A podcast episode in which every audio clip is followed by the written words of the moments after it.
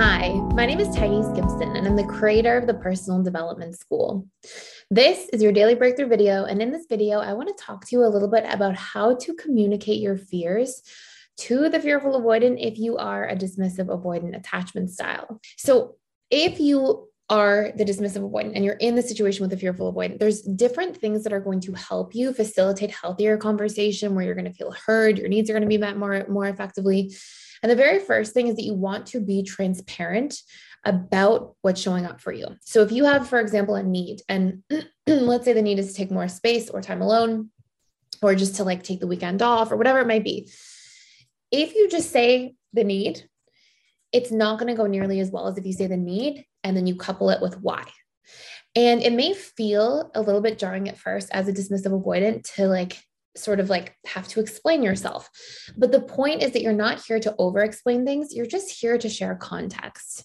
And if you can just give a little bit of context and insight into things, it's actually going to help your needs get met a lot better. And it's also going to show that you're willing to take that other person and their fears and their wounds into consideration, which is a very healthy compromise in this dynamic. So when a fearful avoidant knows the why or the context, it stops them from projecting their own big wounds and fears onto a situation. Like, oh, you want to take the, you want to cancel the date because you're going to go see someone else or, or whatever unresolved traumas they have are likely to pop up and be catalyzed by a, a sudden change in, in the relationship, a sudden change in plans.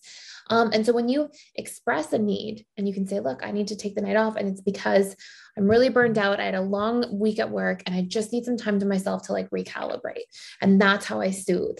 You know, just saying things like that that give insight into why and give context literally help the fearful avoidance so much and help you as the dismissive avoidant, if you're watching this, um, get seen, get heard, get your needs respected and honored by that other person. So that's number one. Number two, um, when you can also add vulnerability to this, and when you can share, like when you have something you want to share, if it's personal, if it's a fear, if it's something you need again, um, whether it's a fear, a need, a boundary, whatever it might be, the more there's vulnerability as well, the better. So the more you actually share, it's counterintuitive to what like you would probably receive well in communication, dismissive avoidance, listening to this.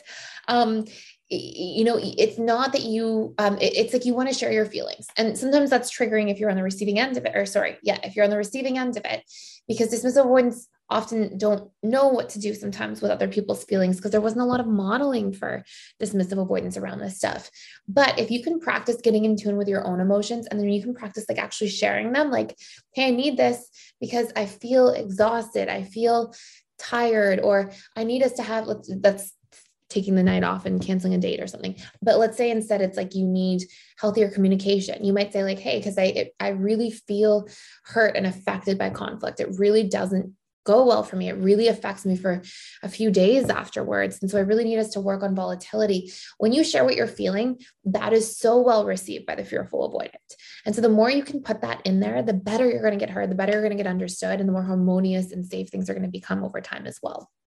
So that's another really big tip.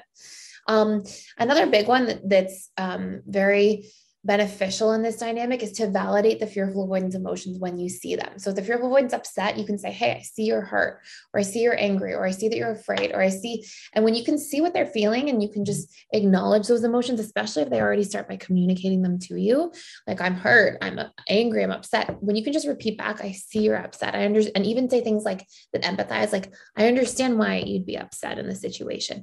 The more you have things like that, it is so regulating for fearful avoidant. It really helps communication especially if you're trying to work through moments where there is a bit a bit of friction or butting of heads and you want things to move back in a healthier direction again. It just makes them feel like, oh, you're on the same side as me. You see me, you you want to understand me. And the more you validate that you do understand them, you do see them, um, the better another thing. So we've got transparency, we've got validating their emotions, we've got um, more vulnerability, we've got letting them know that you see and hear them um, and empathizing with them. We have so many more. I feel like this could just be a really long video that goes on forever.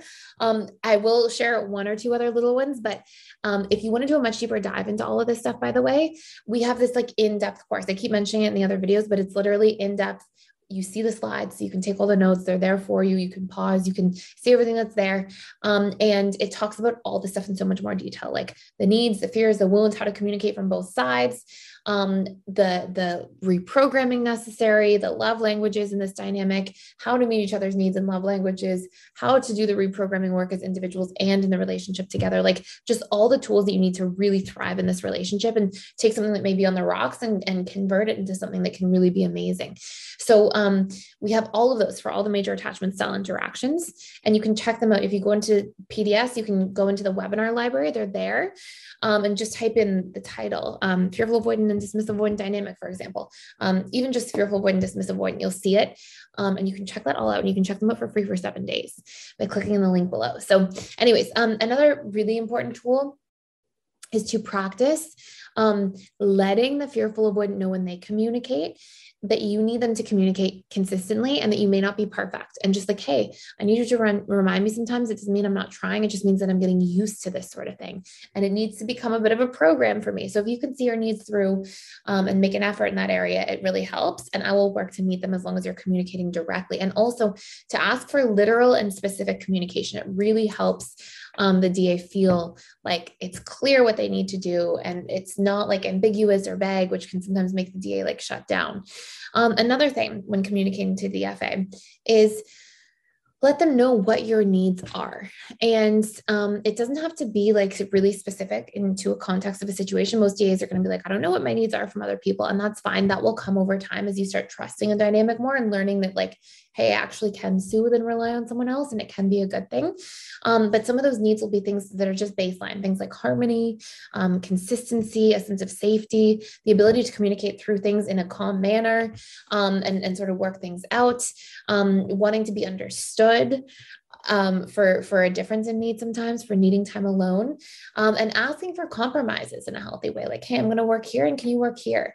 Um, so let the fearful avoidant know that and also let the fearful avoidant know what helps you tick in a relationship which are often things like small acknowledgments appreciation care support consistency again a lot of those um, da things that really help to like heal whatever um, wounds were, were often there, unmet needs were there a lot of the time from childhood. So um, we could go on and on. There's literally so much to say about this. These are just some high level tips to get you started. Hopefully, this makes sense. Again, if you want to go much deeper, click the link below. Check out the webinar course um, with the slides and all that good stuff. And thank you for being here. Thank you for watching. Please like, share, and subscribe if you haven't already. And I will see you in the next video.